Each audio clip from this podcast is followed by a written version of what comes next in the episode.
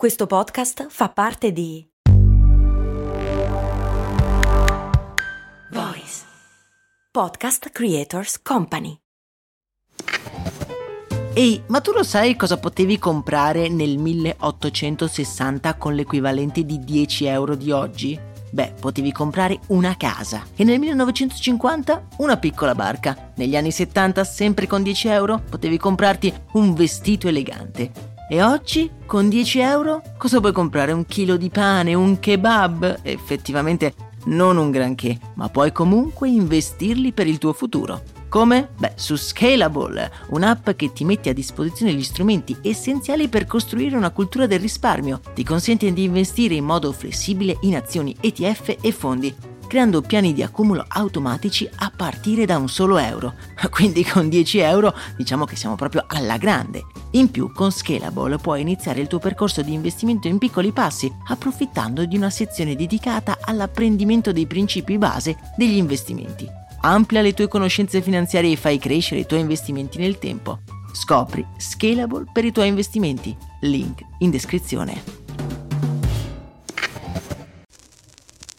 Max Corona, che sarei io, presenta Storie di Brand, un entusiasmante viaggio back in the future alla scoperta delle storie che si nascondono dietro i marchi più famosi. Benvenuti e bentornati miei cari e miei cari viaggiatrici nel tempo. Il brand di cui andremo a raccontare oggi la storia è un brand che potrei definire davvero eh, fresco ed è proprio quello che ci vuole in quest'estate davvero torrida. In quanti di voi si stanno abbuffando di gelati per combattere il caldo? Parecchi, eh, vi ho scoperto, canaglie. Beh, dovete sapere che uno dei brand più importanti d'Italia deve la sua fortuna a del ghiaccio caricato su un bombardiere. Ma andiamo con ordine. Ci siamo tutti, vero? Pronti? Ok, è ora di tornare indietro nel tempo.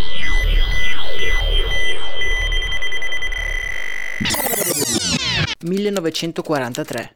La notte è buia e sopra le nostre teste sentiamo il rombo sordo dei bombardieri passare minacciosi. Le uniche luci che scorgiamo alzando gli occhi sono i lampi di una tempesta artificiale che lascia nell'aria l'acre odore della benzina.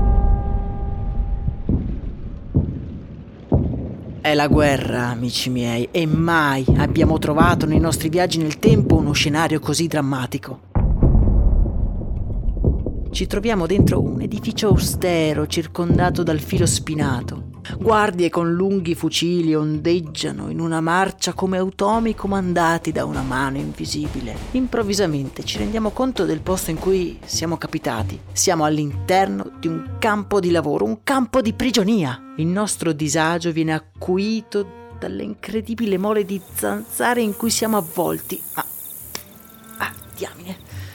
La situazione è insostenibile e fiaccati dall'umidità ci aggiriamo inosservati fra le strutture finché qualcosa non coglie la nostra attenzione. Accovacciato in un angolo vediamo un uomo, nei cui occhi incavati possiamo leggere un terrore misto ad una trepidante attesa. È nascosto in un angolo al riparo delle luci dei fari governati dai soldati. Sentiamo il suo respiro farsi via via più silenzioso trepidante come se stesse aspettando il momento giusto per fare qualcosa. I soldati gli passano accanto, senza notarlo, e proprio mentre questi girano l'angolo, il nostro uomo scatta in avanti e con un balzo felino si arrampica sul muro che divide la prigionia dalla libertà. Preso dalla frenesia di fare in fretta, l'uomo affonda le mani nel filo spinato, dalla bocca non riesce a farsi sfuggire un gemito di dolore. Il sangue comincia a colargli tra le dita ma non importa, lui deve uscire. Incuriositi dal rumore sinistro, i due soldati tornano indietro, giusto in tempo per vedere l'uomo gettarsi dal muro. Non c'è tempo da perdere, i cancelli si aprono, le jeep dei soldati partono alla ricerca del fuggitivo. Ma dov'è finito? Ce la farà a salvarsi? Avvolti in questi interrogativi sentiamo che un ticchettio familiare si sta espandendo nella nostra testa. Questo ci ricorda che il nostro piccolo viaggio è appena iniziato e dobbiamo tornare di nuovo indietro nel tempo. Zagabria, 1943. Il nostro viaggio nel tempo continua nella città capitale dell'odierna Croazia, Un uomo distinto con un'espressione fredda e arcigna entra in un palazzo con un grosso portone. Lo seguiamo all'interno e su per le scale. Apre la porta dell'appartamento e subito una donna gli si getta al collo. Dapprima siamo piacevolmente colpiti da quello slancio di tenerezza, ma ci soffermiamo un attimo sul volto della donna e ci rendiamo conto che ha gli occhi lucidi e arrossati. Quella donna ha appena smesso di piangere, non c'è dubbio. Ci verranno a prendere, dobbiamo andarcene, dice la moglie al marito, che la guarda e nella sua espressione fredda un lampo di empatia gli attraversa gli occhi. Quell'uomo avrebbe fatto di tutto per lei. Dolcemente si libera dell'abbraccio della moglie e pensieroso si versa un bicchiere di liquore sprofondando sul divano e si guarda attorno preoccupato. Lasciare quella casa, tutta la sua vita, per una minaccia che non è neanche così irreale, ma non hanno scelta. Loro devono andare,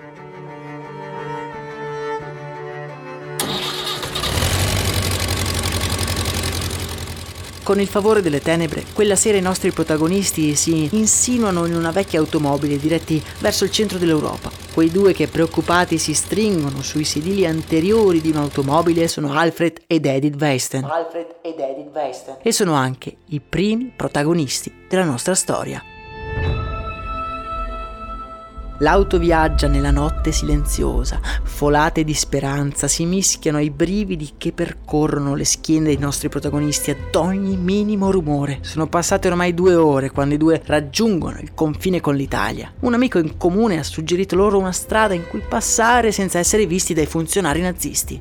Basta svoltare a destra, poi alla fine della strada un piccolo tunnel e... Il sangue si gela nelle vene. I fari di un piccolo mezzo carrozzato sono puntati nella loro direzione. Il loro disperato tentativo di fuga è finito in un tunnel maleodorante. I soldati tedeschi li prendono e malamente li fanno uscire dal mezzo. Con le mani legate dietro la schiena vengono spintonati verso un camion che li sta aspettando con il motore acceso. Anzi, a guardare bene i camion sono due. No, Alfred ed Edith vengono divisi e i loro sguardi si incrociano mentre salgono su quei due camion. I loro occhi sono pieni di quell'addio che sarà un po' di speranza e un po' di disperazione. Chissà se si sarebbero mai più rivisti. Il camion di Alfred è diretto in Calabria, verso il campo di internamento di Ferramonte di Tarsia. Il nostro protagonista, distrutto, privato di qualsiasi suo affetto, entra dal portone del campo. Le zanzare hanno già cominciato a divorarlo, il caldo è soffocante. La situazione in Europa è più drammatica che mai. L'Italia sta perdendo la guerra, le campagne in Grecia e in Albania non producono i frutti sperati e l'ipotesi di una resa è sempre più vicina. Alfred però non può aspettare gli americani, ha fatto una promessa a se stesso e vuole a tutti i costi fuggire per rincontrare di nuovo la sua amata Edith. Una notte ruba delle tenaglie ad una guardia e acquattato nell'ombra riesce a dissarsi, proprio come abbiamo visto all'inizio del nostro viaggio. Sì, era proprio lui, era proprio Alfred quello che cercava di uscire. Si issa sul muro e le sue mani affondano nel filo spinato. Il sangue gli cola lungo le dita quando con una corsa disperata si precipita nella palude antistante al campo. Purtroppo la sua folle corsa terminerà proprio in quella palude. Incapace di orientarsi, Alfred sarà ripreso dalle guardie che lo rispediranno in isolamento in una cella buia e fredda. Alfred è disperato. Dopo essere stato ripreso non può fare a meno di pensare che quella fuga non ha fatto altro che peggiorare la sua situazione. E in quella cella gli occhi di Alfred si riempiono di lacrime, lacrime di chissà che probabilmente non vedrà mai più la sua amata moglie. Felice non è felice. Per fortuna gli eventi giocano a favore del nostro protagonista. Nell'ottobre del 1943 gli alleati cominciano una lenta liberazione del sud Italia. Il campo di interramento di Ferramonti è uno dei primi ad essere liberato. Alfred quasi non riesce a tenere gli occhi aperti quando viene liberato e tirato fuori dalla sua cella. La luce lo riscalda e gli asciuga l'umidità sulla pelle. È la luce della speranza. Non è ancora finita. Doveva trovare sua moglie. Dal canto suo, sua moglie era stata rinchiusa nel carcere di Trieste e viene rilasciata pochi mesi dopo. I due riescono anche a mettersi in contatto tramite le forze armate alleate. Nei loro occhi si può vedere solo che una pura gioia quando si rincontrano e si stringono in un caldo e lento abbraccio dopo mesi di separazione e di privazioni. Non hanno tempo da perdere, devono trovare un mezzo e rimettersi subito in marcia, devono scappare. Così che li ritroviamo di nuovo a girare circospetti tra le vie di Pesaro questa volta e sono di nuovo braccati dai soldati. Il rumore degli stivali nazisti si sente riecheggiare per le vie non devono assolutamente essere presi. Diamine. Un soldato nazista li ha riconosciuti. I due affrettano il passo, devono solo girare l'angolo senza dare nell'occhio e poi mettersi a correre, a correre il più veloce possibile. Ancora pochi metri. Eccoci. I due svoltano, ma proprio mentre i due cominciano a correre, un furgone tedesco si materializza al termine della strada, impedendo loro di proseguire. Intrappolati tra due fuochi, i nostri protagonisti si arrendono, alzando le mani al cielo e guardandosi negli occhi, con lo stesso identico sguardo di qualche mese prima. Ormai sono in trappola e la loro sopravvivenza è messa ancora una volta a dura prova. I due vengono ammanettati e portati in carcere, celle separate ma dello stesso edificio. Li hanno portati nel vicino carcere di Fosso Ambrone, in attesa di giudizio, ma il loro destino è chiaro, sono ebrei e i campi di sterminio li aspettano. Il carcere però non è ben sorvegliato. Alfred ormai ha una certa esperienza e dopo alcune notti di studio per capire i turni delle guardie si intrufola fuori dalla sua cella e si aggira per il carcere alla ricerca della sua Edith. Una volta trovata, insieme fuggono, proprio quella notte, direzione delle montagne, perché nei loro occhi si legge una forte determinazione. È ora di smettere di scappare, è ora di cominciare a combattere. I due così entrano nella resistenza. Insieme ai partigiani cominciano a combattere per liberare l'Italia dagli invasori. Alfred è pieno di energia, grazie al suo carisma comanda un piccolo gruppo di uomini e comincia a collaborare anche con la Croce Rossa. Ed è proprio con la Croce Rossa che si trasferisce a Roma. La città è già nelle mani degli alleati e nel Palazzo del Freddo si organizzano gli smistamenti dei rifornimenti degli alleati. Tra i rifornimenti delle truppe alleate vediamo anche qualcosa di insolito qualcosa che non ci saremmo mai aspettati di vedere nel bel mezzo del conflitto bellico. Stiamo parlando del gelato, già perché il gelato è parte fondamentale della razione di cibo delle truppe statunitensi. I soldati ne sono letteralmente ossessionati. Il gelato è consumato in grande quantità ed è garantito dal presidente americano in persona, preoccupato che il morale delle truppe possa rimanere sempre alto. Un recente articolo definisce il gelato come l'arma segreta degli americani durante il secondo conflitto mondiale. Addirittura i soldati avevano scoperto che mettendo dell'acqua vicino ai mitragliatori dei loro aerei potevano creare del gelato. Infatti le basse temperature facevano congelare il composto e le vibrazioni della mitragliatrice riducevano il ghiaccio in un composto cremoso, simile al gelato.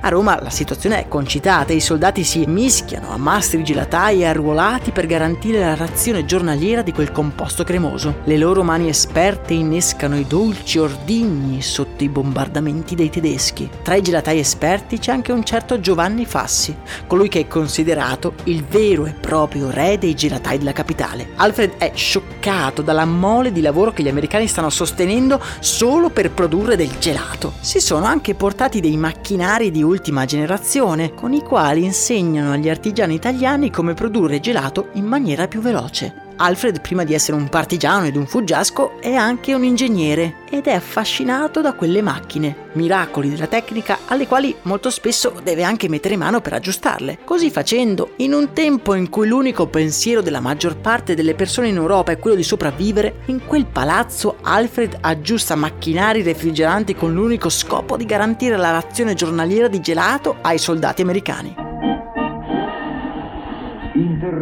Interrompiamo le trasmissioni. Le forze armate tedesche si sono arrese a... Dobbiamo aspettare fino al 1945, quando la guerra finalmente finisce. È tempo di tornare a casa, i soldati americani tra due ali di folla si imbarcano di nuovo. Prima di partire, però, un ufficiale americano prende da parte il nostro Alfred e gli regala i macchinari per produrre il gelato. È l'unico che sappia veramente usarli, è l'unico che li capisce e lui è l'unico che ne avrebbe fatto buon uso. Come folgorato, Alfred si precipita dal re del gelato Giovanni Fassi, proprio quello che abbiamo conosciuto in precedenza. Vuole mettere al servizio dell'Italia, un paese dilaniato dalla guerra, quel miracoloso composto dolce e cremoso capace di dare tanta forza ai soldati americani. Vuole creare una delle prime industrie di gelati in Italia e con le sue conoscenze, con i macchinari all'avanguardia, farlo, beh, sarebbe stato veramente un gioco da ragazzi. Purtroppo la risposta alla sua proposta del vecchio Fassi non è positiva positiva.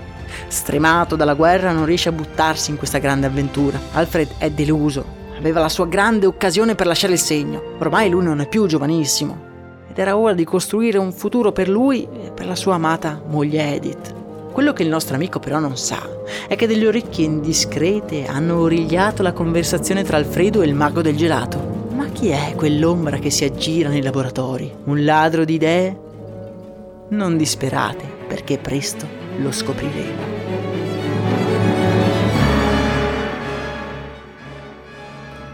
Deserves the best, and there's no better place to shop for Mother's Day than Whole Foods Market. They're your destination for unbeatable savings, from premium gifts to show-stopping flowers and irresistible desserts. Start by saving 33% with Prime on all body care and candles. Then get a 15-stem bunch of tulips for just $9.99 each with Prime. Round out Mom's menu with festive rosé, irresistible berry chantilly cake, and more special treats. Come celebrate Mother's Day at Whole Foods Market.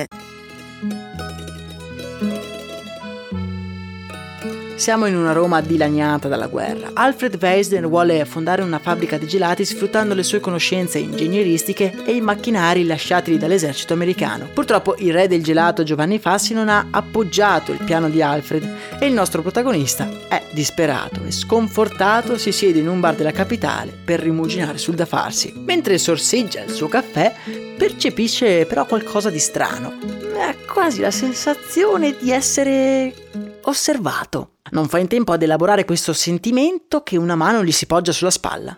Mi scusi, lei è Alfred Weisner, non è vero? Ho sentito che vuole creare un marchio di gelati. Beh, io la potrei aiutare. L'uomo che ha appena pronunciato questa frase è Italo Bargnani. Italo Bargnani. Ed è uno dei gelatai che lavorano nella gelateria Fassi. Italo era proprio in laboratorio il giorno prima e non ha potuto fare a meno di origliare la conversazione tra Alfred e il suo capo Giovanni Fassi. Al rifiuto del vecchio la lampadina gli si è accesa nella mente e dai suoi occhi è partito un sogno ad occhi aperti. Alfred è leggermente sorpreso dalla proposta del ragazzo che gli si è comparso magicamente davanti, ma alla luce delle referenze che porta la decisione è piuttosto facile quella che prende il nostro protagonista. È il 1947 quando Alfred, insieme a Italo e alcuni parenti, firmano l'atto che stipula la società. Per il nome si è andati un po' sul classico, il gelato è dolce ma soprattutto è freddo, è gelido. Beh, a Roma una volta si parlava il latino, giusto? Beh, il termine latino per dire freddo è algidus. Forse un po' si potrebbe renderlo un pochino meno latino, forse algida? Beh, non è male. Per creare il primo gelato vuole ispirarsi ad un altro gelato che sta spopolando in quegli anni. È il Mottarello, il primo gelato ricoperto al cioccolato la cui idea venne rubata, si dice, dal signor Motta a un gelataio ligure. Ma questa è un'altra storia. Dunque, dicevamo, Alfred e Italo vogliono realizzare una rivisitazione del famoso gelato. Grazie alla loro esperienza tecnica, nel 1953 esce dallo stabilimento il primo gelato prodotto dalla Algida, il ricoperto al cioccolato, il famoso cremino. L'Italia in quegli anni deve risollevarsi dagli anni bui del fascismo e poi dalla guerra. Siamo all'inizio degli anni del boom economico, la gente comincia a lavorare, le 500 invadono le strade e tutti, dai più piccoli fino ai più anziani, sono avidi di gelato. Le vendite della Agida crescono in modo esponenziale fino a diventare la più importante fabbrica di gelati del bel paese. Intanto che i nostri protagonisti si dedicano a perfezionare i successori dell'ormai famoso cremino, non molto lontano da Roma, in una piccola gelateria, un estroverso artigiano sta cercando di risolvere uno dei problemi che affligge l'umanità ormai da millenni. Ok, non proprio da millenni, ho esagerato, avete ragione, ma sta comunque lavorando ad un problema che sembra insolubile. Eh, come dite? Ah, non vi ho ancora detto qual è il problema? Beh, si tratta della produzione industriale del cono da gelato. Già perché il cono da gelato, inventato dagli americani alla fine del 1800, è una delle cose preferite dagli italiani. Il problema è che quando si cerca di creare un gelato in maniera industriale, con il cono, beh, la cialda si inzuppa e diventa, beh, tutta molliccia, un po' immangiabile. È necessario trovare un modo per preservare la croccantezza del cono anche dopo alcuni giorni. È sera ed è proprio questo che il nostro signor Spica sta combinando ha avuto un'idea e freme per vederla messa in pratica. Ha ricoperto lo strato interno del cono di un sottilissimo filo di cioccolato, in modo da creare un intercapedine tra la superficie del gelato e quello della cialda. In questo modo, pensa la cialda, potrà rimanere croccante anche dopo alcuni giorni e il gelato sarà sempre buono come appena fatto. Se avete mai mangiato un cornetto, sapete che l'intuizione di questo signor Spica si rivelerà azzeccata e nel 1959 comincerà la commercializzazione esclusiva del gelato che diventerà il preferito degli italiani. Spica sa che avere il brevetto di un'invenzione del genere è essenziale. Qualsiasi industria pagherebbe oro per riuscire a commercializzare questi coni. Ed è proprio così che fa. Negli anni 70 arriva niente meno che la Unilever a bussare alla sua porta, proponendosi di comprare quel benedetto brevetto. La Unilever in quegli anni sta cercando di ottenere la maggior quota di mercato possibile nel settore dei gelati, conscia che diventerà uno dei più redditizi in poco tempo. Nel mercato italiano la grande protagonista è l'Algida, l'azienda del nostro caro Alfred, che ovviamente non tarda ad essere comprata dal gigante olandese. Alfred è ormai anziano e decide di vendere la sua quota alla Unilever. L'azienda olandese dal canto suo non cambia quasi nulla del brand creato dal nostro protagonista, anzi decide di mettere nel parco di nuovi gelati un nuovo prodotto creato dal signor Spica di cui ha recentemente preso il brevetto. È il 1976 quando dagli stabilimenti della Algida esce per la prima volta un dolce capace di diventare il simbolo di generazioni di italiani e ancora oggi regna incontrastato tra la cultura pop del bel paese.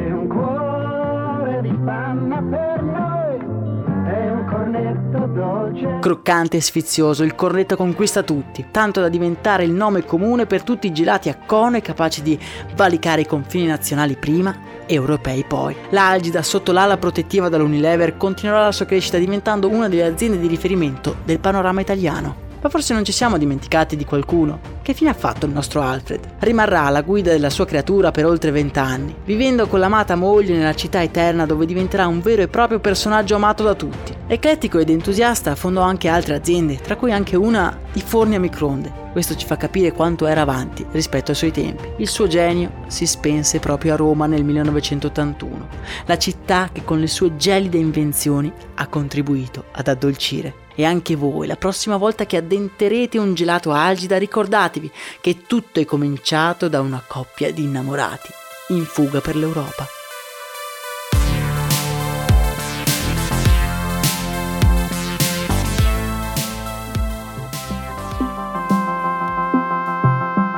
E rieccoci tornati nel presente, un presente in cui l'Algida la fa da padrone sulle nostre spiagge. Nella speranza che voi stiate passando una serena estate, io vi saluto e vi do appuntamento ad una nuova puntata di Storie di Brand. Vi ricordo inoltre di andare a spulciare la pagina Instagram e il canale Telegram di Storie di Brand, troverete delle succulente curiosità. Ora vi saluto e vi mando un rinfrescante abbraccio. Io sono Max Corona e questo è Storie di Brand.